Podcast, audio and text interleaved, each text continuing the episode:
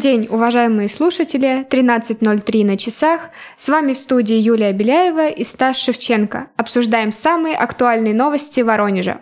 Товарный поезд снес Volkswagen на Воронежском переезде. Это ужасная история произошла 15 сентября в Верхнехавском районе. К счастью, обошлось без гибели людей, но есть пострадавшие. Известно, что ДТП случилось примерно в 15.00 на участке от станции Хава до станции Графская.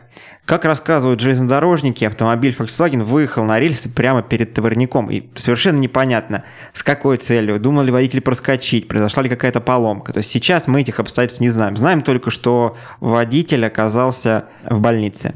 Что, собственно, произошло? Произошло столкновение, несмотря на то, что машинист э, нажал экстренный тормоз, как мы понимаем, такая махина, как товарный поезд, все-таки не успел совсем остановиться перед автомобилем и его достаточно сильно ударил. Машина сильно повреждена, но на движение пассажирских поездов вот этот инцидент не повлиял. То есть э, в достаточно короткие сроки удалось оттащить машину с рельса и восстановить движение поездов. Скажи, Стас, а насколько часто вообще такие ДТП случаются?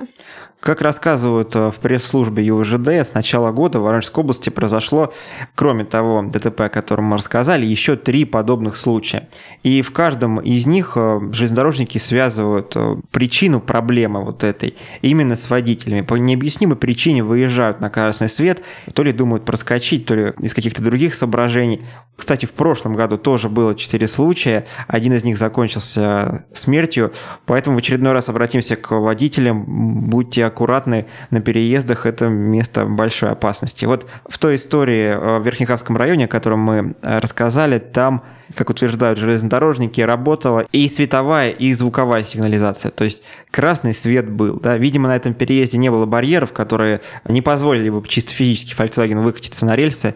И таких э, переездов в Воронежской области достаточно много. Что делают железнодорожники в этом направлении? Избавляются от так называемых малодеятельных переездов, то есть закрывают все больше и больше переездов, не оборудованных какими-то специальными устройствами.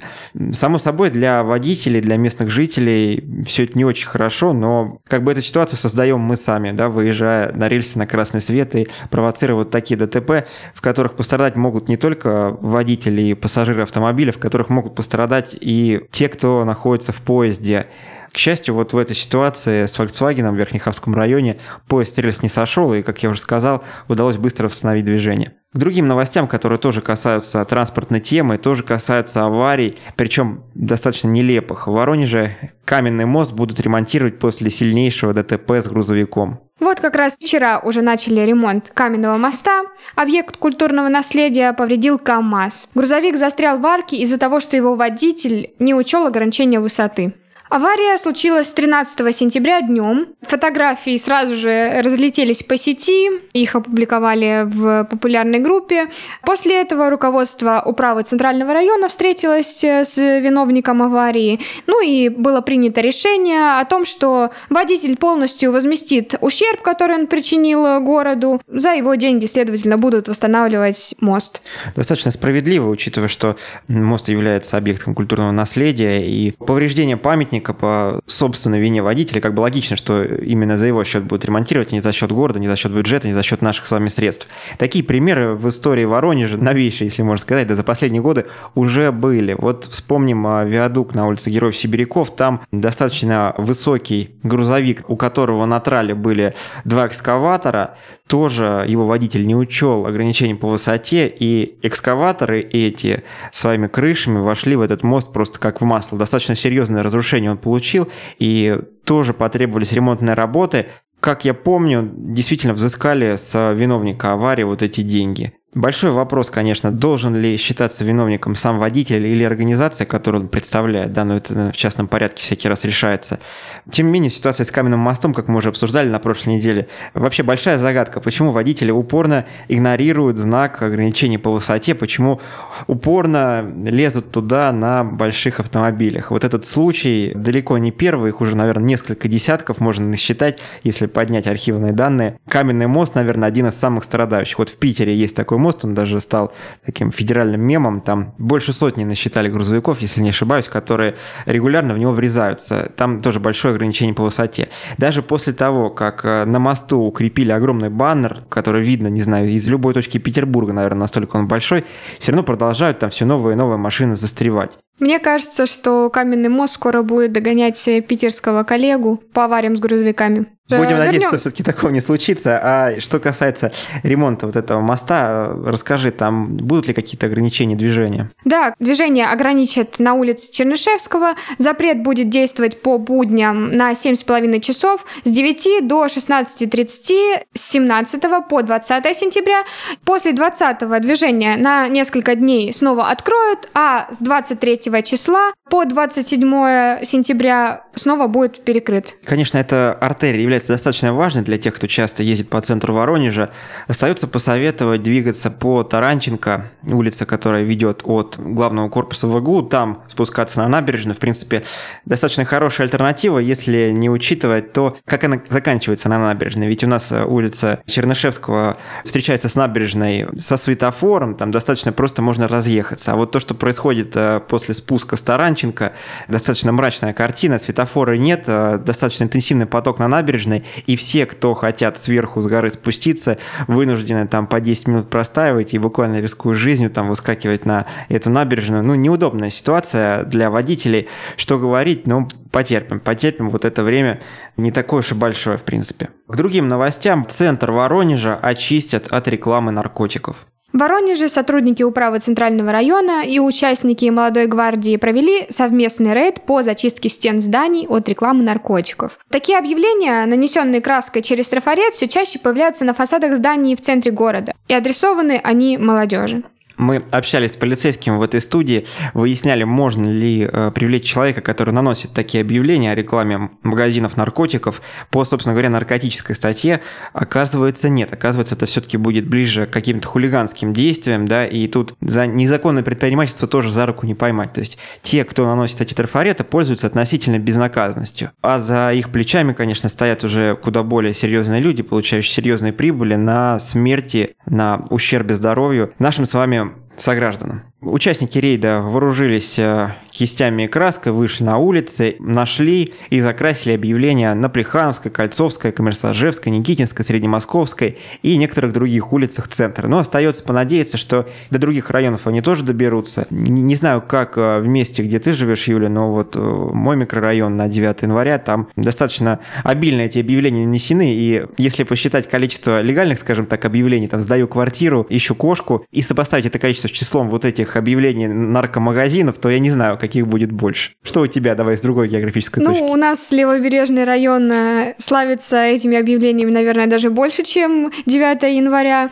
в принципе. Но люди, мне кажется, уже привыкли к такому роду объявлениям и, мне кажется, особо внимания не обращают. Ну, люди не, не обращают, но те, целевая аудитория этих объявлений, конечно, обращает, наверное, покупает. Что можно посоветовать каждому? Увидели такое объявление на своем доме, возьмите его баллончик за 100 рублей и закрасьте его это объявление. Всем будет лучше. Главное только делать это действительно открыто, и если вас поймают за руку, как-то попытаться доказать, что вы закрашиваете объявление, а не создаете новое, чтобы не было никаких проблем. Что касается разных неприятных объявлений, мы уже сейчас перейдем к более легальной рекламе, но не менее противозаконной. Вот в Воронеже сетевой гипермаркет оштрафовали на 100 тысяч рублей за навязчивые рекламные смс. Одному из наших сограждан в начале этого года пришло на телефон сообщение с рекламой гипермаркета «Лента». Ему радостно сообщили, что с 22 января он может купить практически весь чай, весовые конфеты со скидкой 40%. Вот только горожанина это только возмутило. Почему кто-то отправляет смс без предварительного согласия абонента?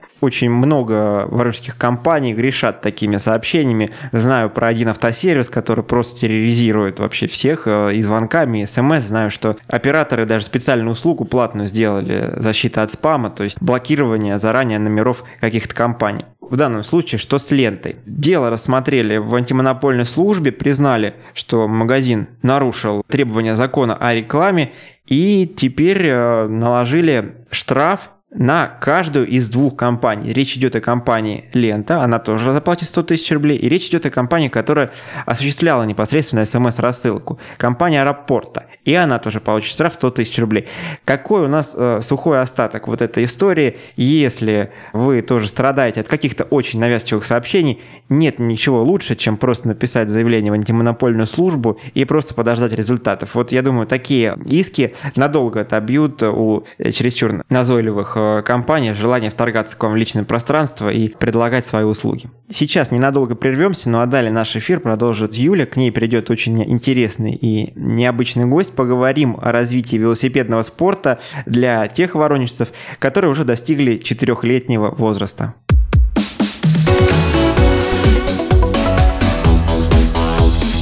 Тема дня.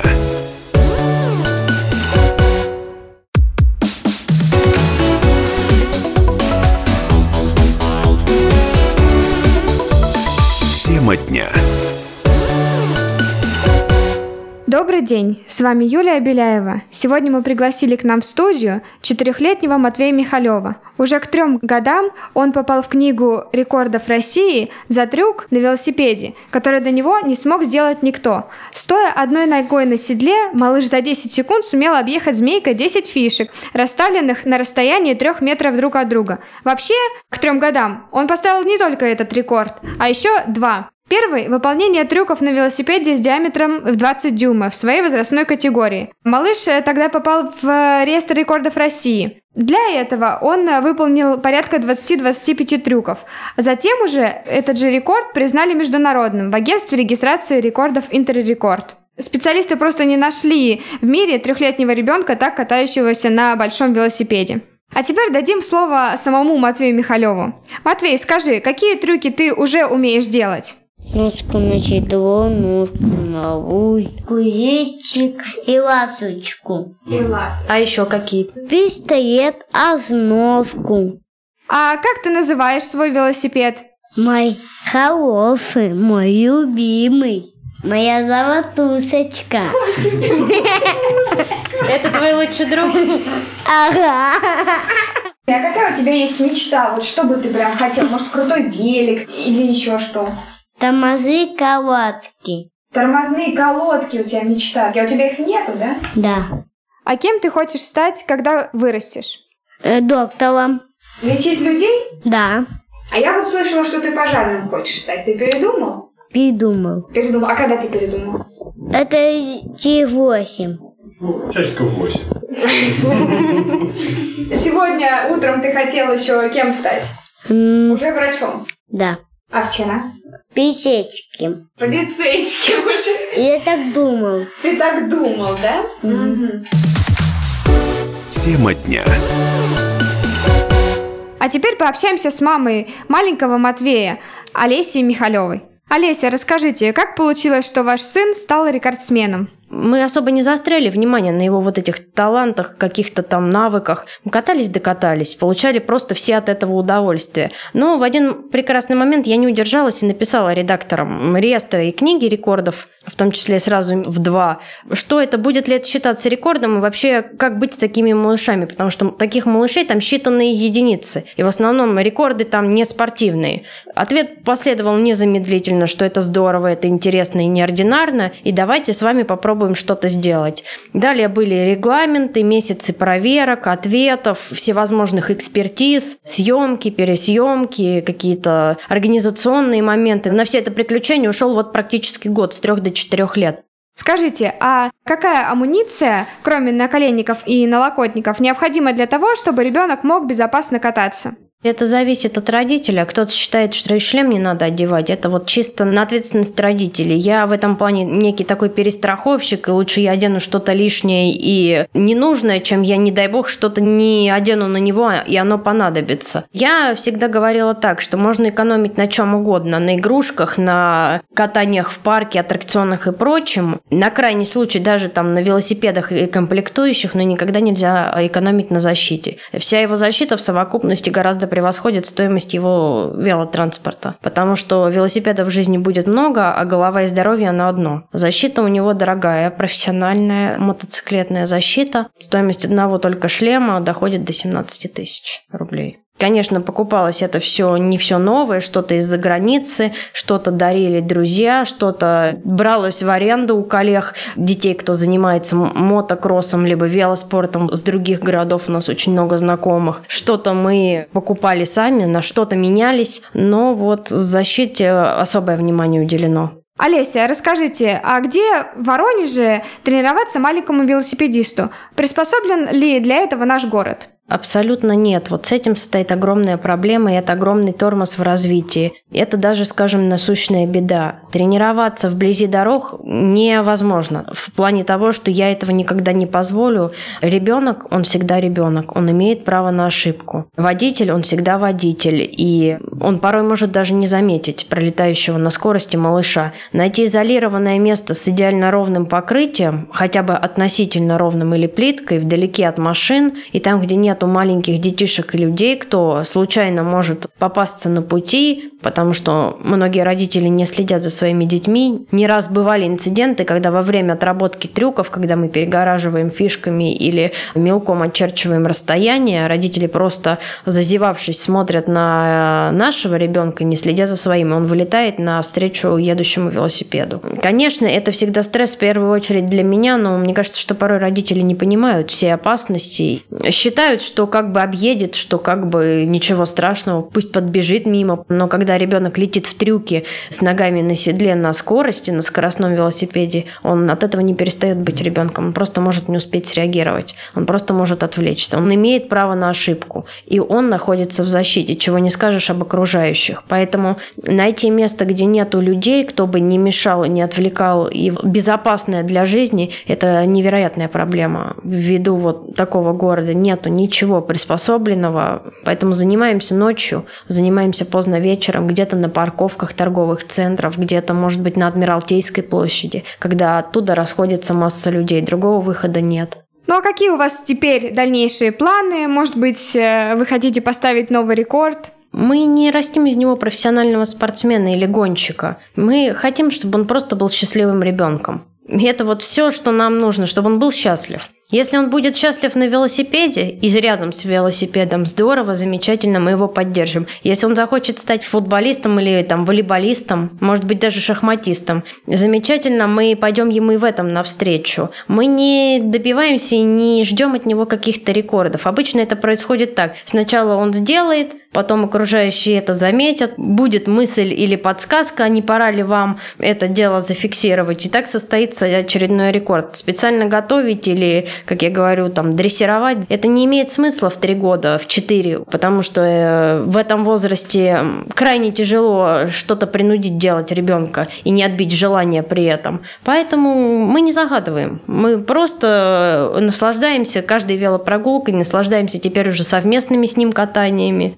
Он меня все-таки научил кататься на велосипеде к 25 ходам. Это был мой подарок у него в 2,5, а у меня в 25. Ну, никогда не поздно. Олеся, скажите, может быть, вы вспомните забавную историю, связанную с велосипедными приключениями Матвея? Я помню, когда мы ему в три года этот велосипед только подарили, так получилось, что очень быстро похолодало и кататься на нем не получалось. И совпало так, что он сильно заболел в этот момент. И даже, в принципе, дома посидеть я на нем не разрешала. Было снято седло, чтобы он не катался по квартире, велосипед просто стоял в сторонке. Матвей, недолго думая, притащил его к себе в комнату, выкинул все плюшевые игрушки, пол колеса засунул под кровать и сказал, это мой друг, он будет спать здесь. На тихом чувстве я к нему зашла и увидела картину, то, что велосипед лежит на его кроватке, укрытый одеялом, наполовину затащенный туда, потому что он довольно тяжелый. А Матвей спит в кроватке, в ящике для белья, как бы свернувшись клобочком, перекинув все одеяла на свой велосипед. Был у нас такой момент, было очень смешно, конечно, он был немедленно разбужен и все приведено в порядок, но обида тогда сохранялась долго,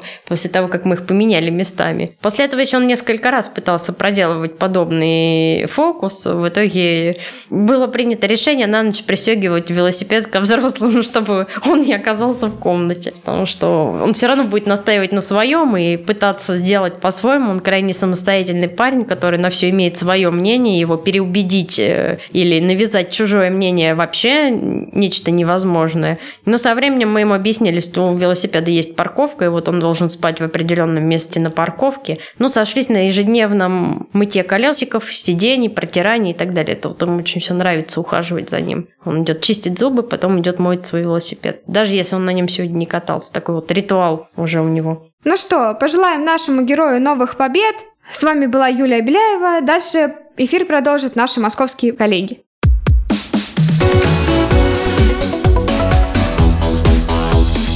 Тема дня.